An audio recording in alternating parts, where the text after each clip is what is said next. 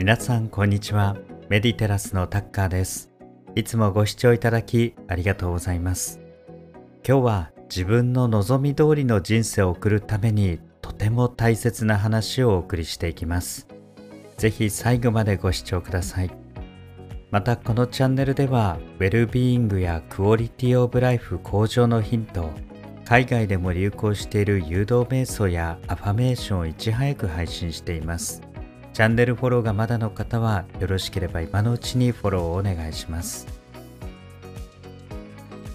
さて今日の話自分の望み通りの人生を送るためのヒント。この内容は様々なところに当てはまる話です。メンタル面でもそうですし収入アップしたい人にとってもそうですし全般的に当てはまる内容です。この考え方を持って人生を送っていくのとそうでないのではかなり変わってきます。そして時間がかかってもいいので行動に移せるかどうかで人生劇的に差が出てくると思います。今日はそんな自分の望み通りの人生また心地よい人生人生の満足度充実度が上がる内容です。それはまず結論から何かというと自分を支える柱をいくつ持っているかということです。これが大事なポイントになってきます。どういうことかと言いますと、まあ、まず収入面が分かりやすいので少し考えてみますと単純に収入が1箇所ではなくて何箇所からか入ってきたらいいですよね。結論的にはそういうことです。自分を支える柱というこの自分を支える収入としたら収入の柱がいくつかあるというとそれだけで安定しますまあそんなのできるんだったら苦労しないと思われるかもしれないんですがこのチャンネルでは繰り返し潜在意識についてお話をしていますし私たちが意識したことが現実化してくるということを繰り返しお伝えしています。つまり、もし潜在意識、私たちの固定観念で収入イコール月給だけとガチガチに固まっていたら他から入る余地がなくなってしまうということです。まあ、今現在収入イコール月給だけではないっていうのは結構実践している方もいらっしゃいます。副業できる方はそうですし臨時収入だって入ることがあります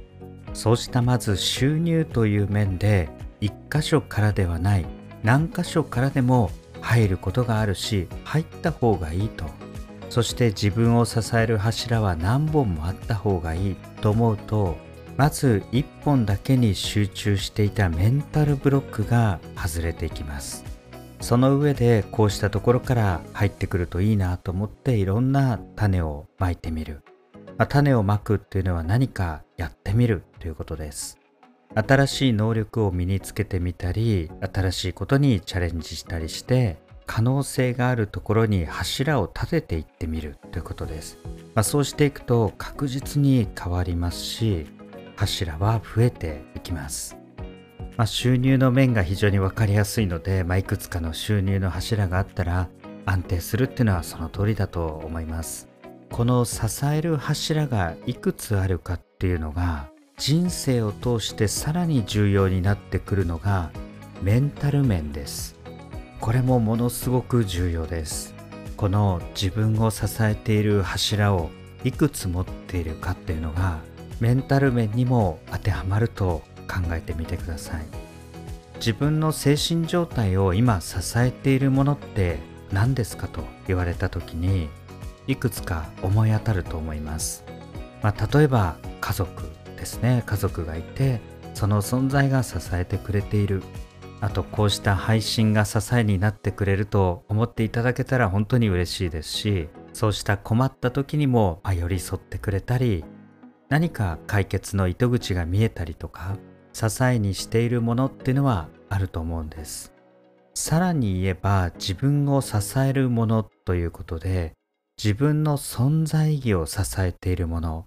アイデンティティになっているもの。その存在が当然のようにいてまあ、自分が成り立ってるようなことまた生きがい。いろんなものがあると思います。例えば帰る家がある。この家があることで安心感が生まれたり自分が支えられたりしています。またお金があるっていうのも自分に対して安心感を与えます。また仕事がある仕事をしているその内容とか生きがいにしているものとかやりがいになっているものとかある種自分を作っているところがあります。また彼氏の存在や彼女の存在もそうです。いろんなところで自分が自分でいられるために支えを作っています。こうして人生たくさんの支えがあって実は自分が存在していてまあそうしたテーブルとかに、えー、例えますと足がちゃんと、まあ、3本4本またもっとあったらもっと安定すると。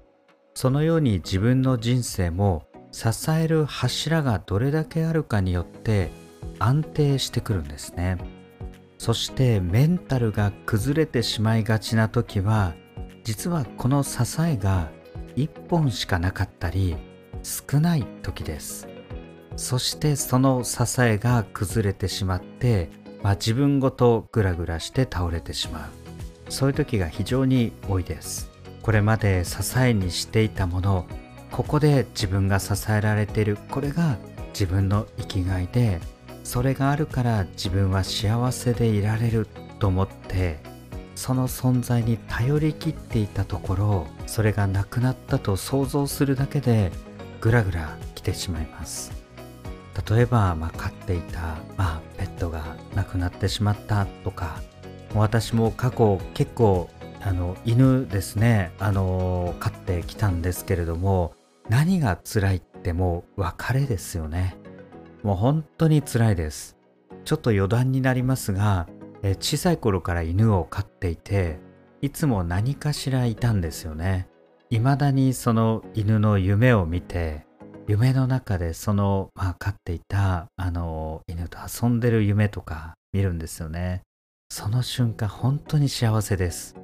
そのぐらい大好きだった、まあ、あのペットが亡くなってしまったとか非常にショックです。ペットロスとかも言いますけれども非常に深刻な問題です。また支えになっていた、まあ、彼や彼女がですね、えー、別れることになってしまった、まあ、本当ショックですよね。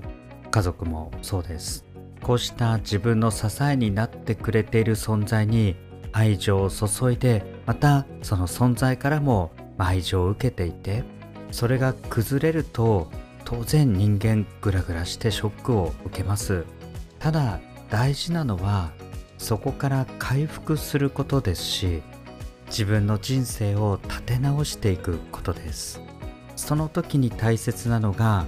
他にある支え。です。自分の人生を支えているものを少し考えてみていくつあるかな？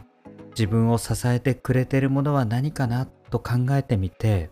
もしそれが一つだけに、まあ、全体重がかかっていて人生が乗っかっていたらですねその支えを増やしていこうと思うと人生が生きやすくより心地よく過ごせるようになります。その自分を支える柱というのはいろんなものが考えられると思うんです。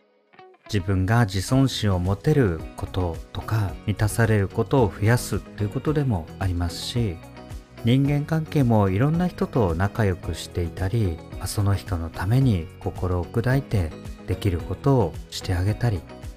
また没頭できる趣味を作るのも良いことです。例えば自分を支えている生きがいが、まあ、仕事だったとしたら、まあ、それだけですとその仕事で嫌なことがあったり失敗があったりすると人生一気に暗くなります。先が見えないような状態になります。